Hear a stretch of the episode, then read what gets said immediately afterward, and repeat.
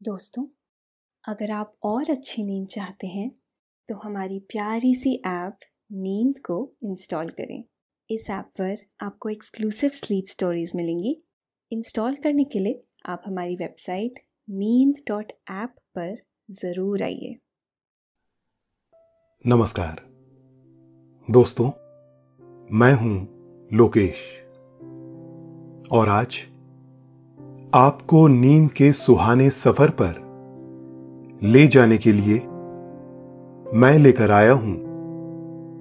इतिहास के पन्नों से एक ऐसी कहानी जो आपको बताएगी कि उस परम पिता परमात्मा द्वारा बनाई गई इस सृष्टि की हर वस्तु बहुत ही अनमोल है।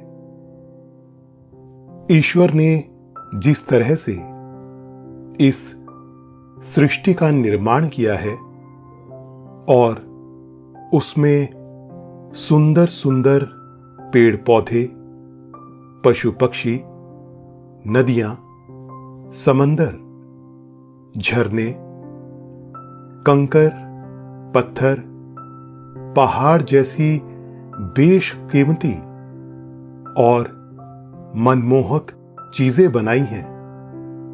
वो अद्भुत और अतुलनीय है। उस परम पिता परमात्मा की प्रकृति में सबसे अच्छी व सुंदर कृति है मनुष्य। क्योंकि इस सृष्टि में ईश्वर ने केवल मनुष्य को ही ये बुद्धि दी है कि वो चीज़ों को सोच समझ के आगे बढ़ सकता है। इस सृष्टि में केवल एक मनुष्य ही ऐसा प्राणी है जो सबसे अनमोल और बेशकीमती है, क्योंकि अपने जीवन में मनुष्य अपनी बुद्धि का इस्तेमाल करके हर छोटी से छोटी तथा बड़ी से बड़ी वस्तु को हासिल कर सकता है। लेकिन क्या हो, जब कोई मनुष्य इस अमूल्य जीवन को व्यर्थ का समझने लगे? यह कहानी है महान ज्ञानी तथा पूज्य महात्मा बुद्ध जी की, जिन्हें एक बार एक ऐसा व्यक्ति मिल गया, जो उनसे कह रहा था कि मेरा जीवन तो बिल्कुल ही व्यर्थ है। क्या आप मुझे मेरे जीवन की कीमत बता सकते हैं? इस पर ज्ञानी महात्मा बुद्ध जी ने उसे क्या उत्तर दिया, जानने के लिए सुनते हैं आज की कहानी। लेकिन उससे पहले आप अपने आसपास की सारी लाइट्स ऑफ़ करके आराम से लेट जाएँ। अपनी आँखें धीरे से बंद कर लीजिए। अब थोड़ा सा अपने शरीर को आराम दीजिए। थोड़ा और आराम। अपने शरीर को बिल्कुल ढीला छोड़ दीजिए। कोई टेंशन नहीं, कोई तनाव नहीं। अपने दिमाग में चल रहे सभी विचारों को, चिंताओं को त्याग दें। एक शांति सी महसूस करें। सब नेगेटिव, पॉजिटिव विचारों को धीरे धीरे निकाल दें। हाथों को सीधा करके, अपनी कमर के साइड में रख लीजिए। अपनी सांस पर ध्यान लगाएँ। इसको धीमे या तेज नहीं करना है। बस ध्यान देना है कि कैसे वो आपके नाक गले में होते हुए फेफड़ों में आ रही है और आपके फेफड़े फूल रहे हैं। और कैसे वो आपके फेफड़ों से वापस गले और नाक के माध्यम से वापस निकल रही है। और आपके फेफड़े थोड़ा सिकुड़ रहे हैं। मन शांत, एकदम शांत होता जा रहा है। आप बहुत अच्छा महसूस कर रहे हैं। खुद को काफ़ी हल्का फील कर रहे हैं। सब तरफ़ शांति ही शांति है। सुकून है, खामोशी है। दोस्तों, ये कहानी है इस सृष्टि के महान संत परम ज्ञानी तथा बौद्ध धर्म के संस्थापक महात्मा बुद्ध जी की, जिन्होंने अपने जीवन में सभी लोगों को परम ज्ञान और असल सत्य से परिचित करवाया था। महात्मा बुद्ध जी का मानना था कि व्यक्ति को सदैव अच्छे कर्म करने चाहिए और दूसरों की सेवा के लिए तत्पर रहना चाहिए। वे कहते थे कि ईश्वर जो करता है अच्छा ही करता है। इतिहास के पन्नों की ओर देखें तो पता चलता है कि इनका जन्म लुम्बिनी गाँव में साल पाँच सौ तिरसठ ईसा पूर्व क्षत्रिय शाक्य कुल में राजा शुद्धोधन के घर में हुआ था। इनकी माताजी का नाम देवी महामाया था, जो कोलिये वंश से ताल्लुक रखती थी। माता का बचपन से ही स्वर्गवास हो जाने के चलते इनका लालन पालन महारानी की छोटी बहन, यानी इनकी मौसी महाप्रजापति गौतमी जी ने किया था। बुद्ध जन्म से ही बहुत ही सुंदर काया के मालिक थे। बड़ी बड़ी आँखें, दूधिया गोरी निर्मल काया, उस पर काले काले घुंघराले बाल। बुद्ध को और सुंदर बनाने में कोई कमी नहीं छोड़ते थे।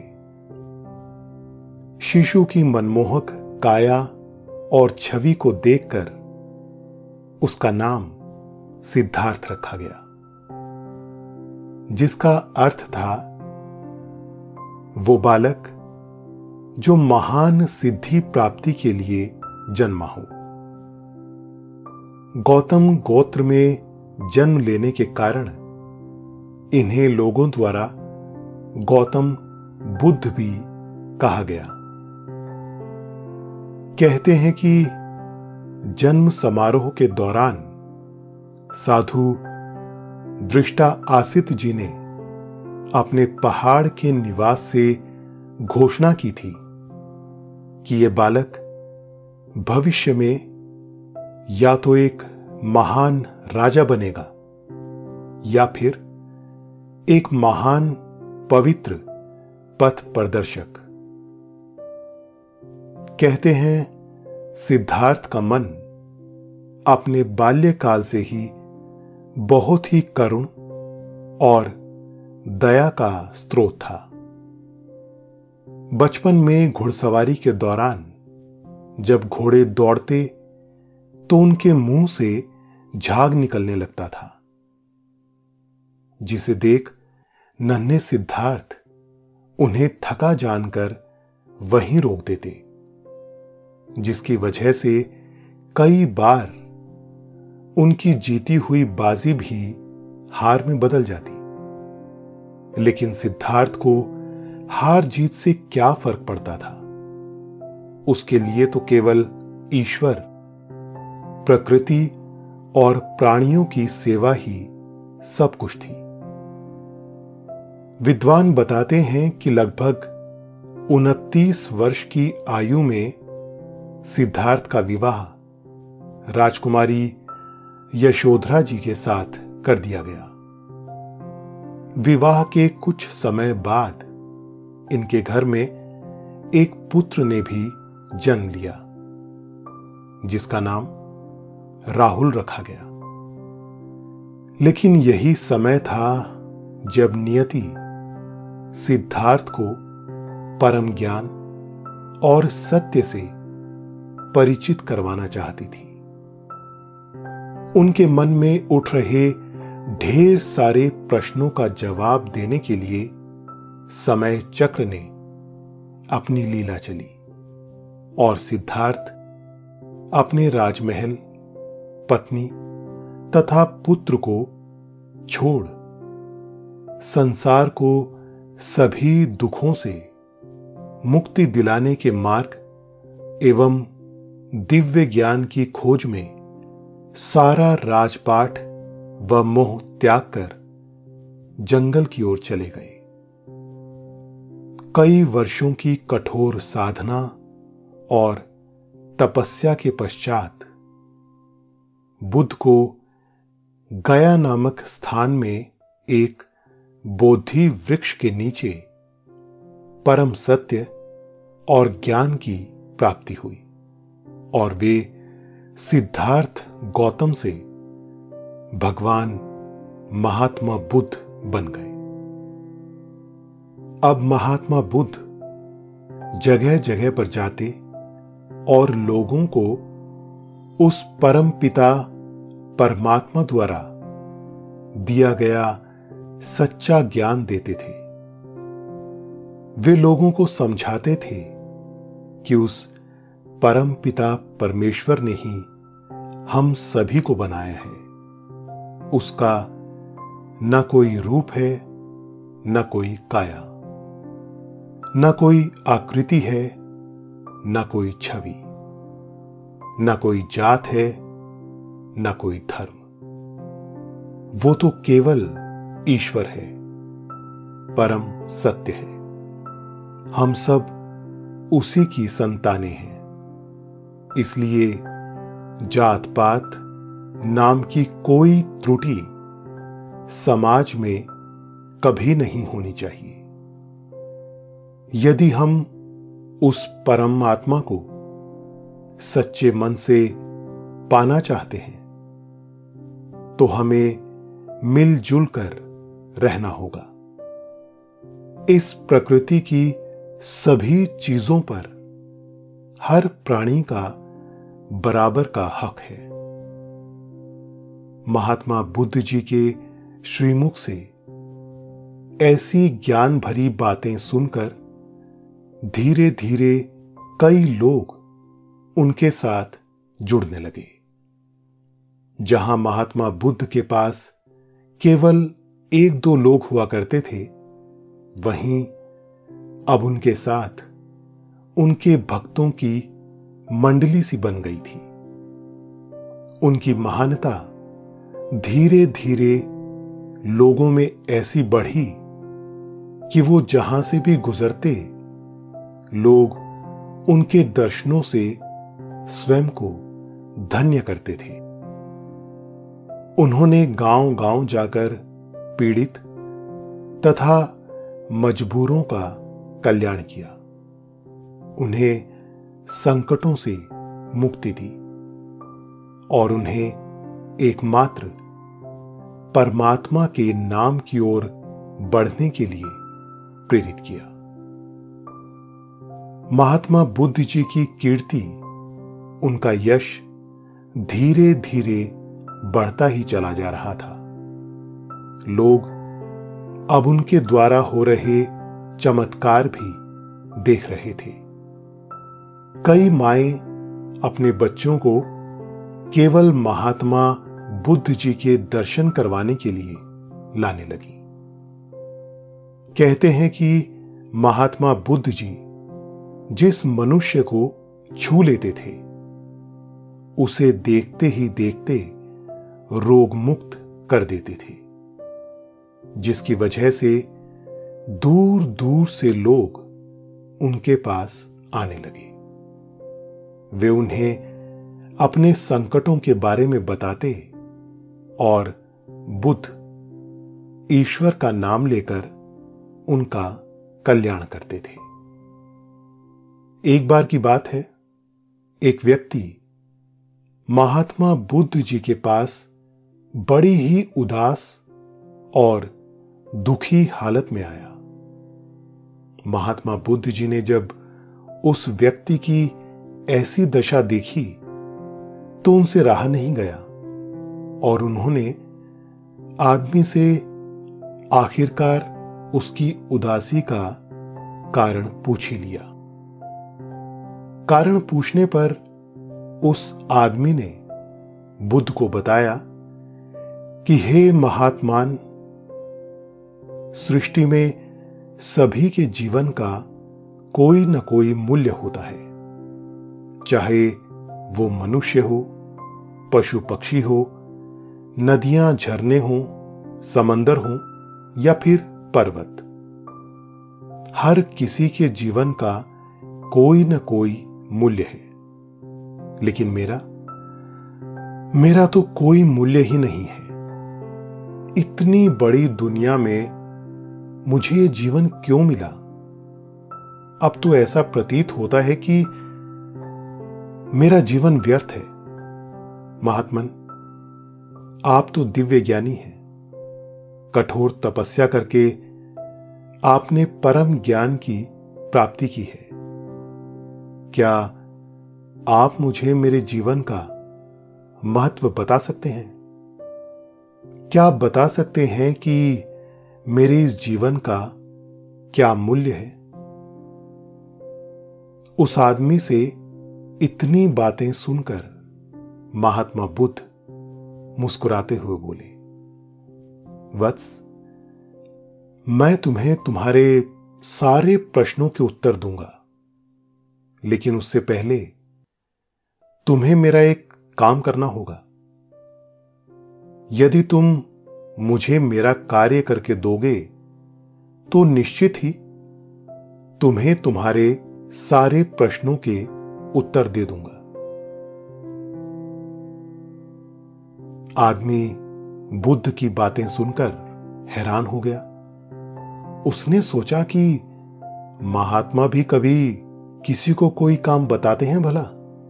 और वैसे भी, मैं इनके किस काम आ सकता हूँ? इतना सोचकर उस आदमी ने महात्मा बुद्ध से पूछा, महात्मन, मैं भला आपके किस काम आ सकता हूँ? मैं तो किसी काम का हूँ ही नहीं। सब मुझे बेकार कहते हैं। शायद मैं आपका दिया हुआ कार्य भी ना कर सकूँ, क्योंकि मुझमें कोई सामर्थ्य ही नहीं है। इस पर बुद्ध ने कहा कि उसकी चिंता तुम मत करो। तुम केवल मेरा कार्य करने के लिए स्वयं को तैयार करो। आदमी ने सोचा कि महात्मा की बात भी सही है, मैं भला पहले ही परिणाम की चिंता क्यों करूँ? आदमी ने महात्मा बुद्ध जी से कहा, ठीक है महात्मन, मैं आपका कार्य पूरी निष्ठा और ईमानदारी से करने का प्रयास करूँगा। परिणाम क्या होगा, मैं नहीं जानता। इस पर महात्मा बुद्ध बोले, वो तो कोई भी नहीं जानता। हमारा कार्य केवल कर्म करना है। इसके बाद महात्मा बुद्ध ने उसे अपने झोले में से एक पत्थर दिया और कहा, जाओ, बाज़ार में इसकी कीमत पता करके आओ। जो भी तुम्हें रास्ते में मिले, सभी व्यक्तियों से इसकी कीमत के बारे में पूछना है। लेकिन स्मरण रहे इसे बेचना नहीं है। इसकी कीमत जानने के बाद सूर्यास्त के समय यहीं पर मेरे पास आना और अपने सभी प्रश्नों के उत्तर ले जाना। आदमी मन ही मन सोच रहा था कि मैं तो महात्मा बुद्ध जी के पास अपने सवालों के जवाब लेने के लिए आया था। लेकिन महात्मा बुद्ध जी ने तो मुझे ही काम पर लगा दिया। खैर, कोई बात नहीं। अगर इतना सा काम करके मुझे मेरे सभी सवालों के उचित उत्तर मिल जाते हैं तो इतना सा कार्य करने में भी लाभ ही है। इसके बाद आदमी ने महात्मा बुद्ध का दिया हुआ वो पत्थर निकाला और उसे देखने लगा। आदमी ने सोचा, देखने में तो यह पत्थर बिल्कुल आम पत्थर जैसा ही है। हाँ, बस रंग थोड़ा बदला हुआ है। खैर, मुझे क्या? मुझे तो महात्मा जी के कहे अनुसार इस पत्थर की कीमत जाननी है, और फिर महात्मा जी को बतानी है। इतना कहकर वो आदमी आगे बाज़ार की ओर बढ़ गया। जैसे ही वो थोड़ा आगे गया, उस आदमी को एक आम वाला मिल गया, जो अपनी छोटी सी रेहड़ी में ताजे ताजे रसीले आम बेच रहा था। आदमी ने जैसे ही उस आम वाले को देखा, उसने मन ही मन में सोचा कि क्यों ना इसी से इस पत्थर का मूल्य पूछा जाए। इसके बाद वो आदमी सीधा आम वाले के पास गया और बोला, भाई, क्या तुम बता सकते हो कि इस पत्थर का मोल क्या है? आम वाले ने पत्थर को ध्यान से देखा। पत्थर देखने के बाद उसे लगा कि यह कोई कीमती पत्थर मालूम होता है। लेकिन वो आदमी उस पत्थर को लेने के लिए बोला देखो भाई, है तो ये आम पत्थर ही, लेकिन इसके बदले में मैं तुम्हें तीन आम दे सकता हूँ। आदमी ने कहा, ठीक है, लेकिन मुझे इसे बेचना नहीं है। आम वाले को लगा कि इससे ये पत्थर ले लेना चाहिए। भले ही दो आम ज़्यादा देने पड़ जाए। आम वाले ने उसे फिर कहा, देखो भाई, तुम अब मेरे पास आ ही गए हो तो मैं तुम्हारे लिए इस पत्थर के बदले तुम्हें दस आम दे सकता हूँ। तुम यदि चाहो तो आम अपनी इच्छा से चुन सकते हो। लेकिन आदमी को तो पत्थर बेचना ही नहीं था। सो उसने आम वाले को ना कहकर आगे की राह ले ली। जैसे ही वो थोड़ा सा और आगे गया, उसे इस बार सब्ज़ी वाला मिल गया, जो अपनी छोटी सी दुकान में तरह तरह की हरी हरी सब्ज़ियाँ बेच रहा था। लोग एक के बाद एक उसके पास से सब्ज़ी ले रहे थे और आगे बढ़ रहे थे। सब्ज़ी की दुकान पर भीड़ देखकर आदमी ने सोचा, हो ना हो, ये सब्ज़ी वाला ही इस पत्थर की असली कीमत बता सकता है। इतना कहकर आदमी उस सब्ज़ी वाले की दुकान पर भीड़ कम होने का इंतज़ार करने लगा। जैसे ही भीड़ कम हुई, वो सब्ज़ी वाले के पास गया और विनम्रता से बोला, भाई साहब क्या आप मुझे इस पत्थर की सही कीमत बता सकते हैं? सब्ज़ी वाले ने पत्थर अपने हाथ में पकड़ा और उसे ध्यान से देखने लगा। उसने अपनी सोच और समझ से अंदाज़ा लगाया कि यह पत्थर आम पत्थर के जैसा नहीं है। इसलिए उसने आदमी से कहा, देखो भाई, ये पत्थर आम पत्थर जैसा नहीं दिखता है। इसलिए मैं तुम्हें इस अनोखे पत्थर के लिए एक बोरी आलू दे सकता हूँ। आदमी ने मन ही मन में सोचा मतलब दस आमों से तो इस पत्थर की कीमत ज़्यादा है। आदमी ने उससे पत्थर लिया और उस सब्ज़ी वाले को धन्यवाद देते हुए बोला, आपकी मेहरबानी भाई साहब, लेकिन यह पत्थर मुझे बेचना ही नहीं है। इस पर सब्ज़ी वाले ने कहा, जैसी आपकी मर्ज़ी भाई। इसके बाद पत्थर का उचित मूल्य जानने के लिए वो आदमी अब किसी और व्यक्ति को ढूँढने के लिए आगे बढ़ गया। जैसे जैसे समय बीतता गया, आदमी आगे बढ़ता चला गया। एक जगह पहुँचने के बाद आदमी को एक सुनार की दुकान मिली, जहाँ महँगे महँगे आभूषण दुकान की शोभा बढ़ा रहे थे। कहीं सोने के भांति भांति के हार तो कहीं सोने की अंगूठियाँ। सोने और चांदी के इतने सारे आभूषणों को देख उसे लगा, हो ना हो, ये सुनार ही इस पत्थर की असली कीमत बता सकता है। सो आदमी ने बिना समय गंवाए ही सुनार की दुकान पर पहुँचा और दुकान पर बैठे सुनार को पत्थर दिखाते हुए बोला, भाई साहब, क्या आप मुझे इस पत्थर का उचित मूल्य बता सकते हैं? दुकानदार ने पत्थर बहुत ही ध्यान से पकड़ा और उसकी बारीकियों का अंदाज़ा लगाते हुए बोला ये पत्थर तो बहुत कीमती है। इसके लिए मैं तुम्हें एक लाख रुपए दे सकता हूँ। बोलो, दे दू एक लाख अभी? आदमी बोला, नहीं नहीं, महाशय, मूल्य बताने के लिए बहुत बहुत धन्यवाद। लेकिन मुझे यह पत्थर बेचना नहीं है। इस पर दुकानदार को लगा कि यह पत्थर तो बहुत कीमती है।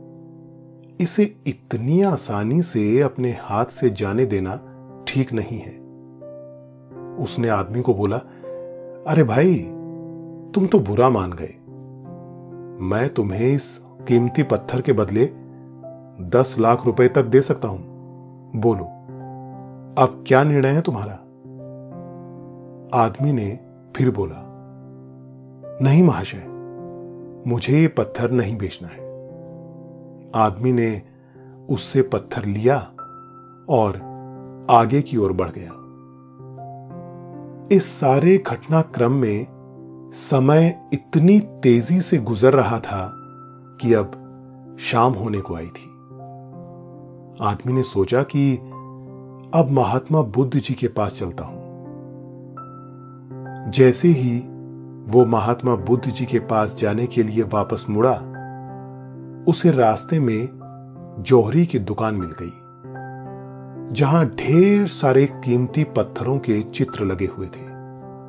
आदमी ने सोचा, महात्मा जी के पास जाने से पहले एक बार इस जोहरी से भी इस कीमती पत्थर का मूल्य जान ही लेता हूँ। हो सकता है कि ये इस पत्थर की असली कीमत बताने में सक्षम हो। आदमी ने इतना सोचकर सीधा जौहरी की दुकान की राह पकड़ी और उसे वो कीमती पत्थर दिखाते हुए बोला, महाजय, क्या बता सकते हैं कि इस पत्थर की क्या कीमत होगी? जोहरी ने उस कीमती पत्थर को ध्यान से देखा। कुछ देर पत्थर पर नज़रें जमाने के बाद आदमी हैरान रह गया। उसने आदमी से बोला, भाई, तुम्हें यह पत्थर कहाँ से मिला? इस पर आदमी बोला, क्यों भाई? आप मुझे बस इसकी सही कीमत बता दीजिए। जोहरी ने आदमी को कहा, भाई साहब, ये तो बहुत ही कीमती पत्थर है। यदि तुम ये मुझे देते हो तो मैं तुम्हें इसके लिए एक करोड़ रुपए दे सकता हूँ, क्योंकि इससे ज़्यादा इस समय मेरे पास है ही नहीं। आदमी ने जोहरी को कहा, ठीक है भाई साहब, आप ये पत्थर मुझे दे दीजिए। कीमत बताने के लिए धन्यवाद। जैसे ही आदमी उसकी दुकान से जाने लगा, जोहरी फिर बोला, रुकिए भाई साहब वास्तव में सच कहूँ तो यह पत्थर बहुत ही अनमोल पत्थर है। यदि मैं तुम्हें अपनी सारी दुकान दे दूँ फिर भी इस पत्थर की कीमत पूरी नहीं होगी। यहाँ तक कि यदि इस बाज़ार की सारी दुकानें भी तुम्हें मिल जाएँ, फिर भी इस पत्थर का मूल्य अधिक ही रहेगा। इतना सुनकर आदमी दंग रह गया। उसने जोहरी से वो पत्थर लिया और सीधा महात्मा बुद्ध जी के पास पहुँच गया। जैसे ही वो महात्मा बुद्ध के पास पहुँचा, उसने महात्मा जी को सुबह से लेकर शाम तक का सारा वाक्य सुना दिया। किस तरह उसे पहले आम वाला, फिर सब्ज़ी वाला, फिर सुनार और फिर जोहरी मिला। सारी बातें सुनने के बाद महात्मा जी बोले, अब तुम्हें क्या लगता है? इस पत्थर की क्या कीमत होगी? आदमी बोला, महात्मन, मेरी नज़र में तो यह पत्थर अब अनमोल है। इस पर महात्मा बुद्ध बहुत ही निर्मलता से बोले वत्स इसी तरह हमारा जीवन भी अनमोल है। लेकिन जिसे हम जितने समझ में आते हैं, वो उसी हिसाब से हमारा मूल्य निर्धारित कर लेता है।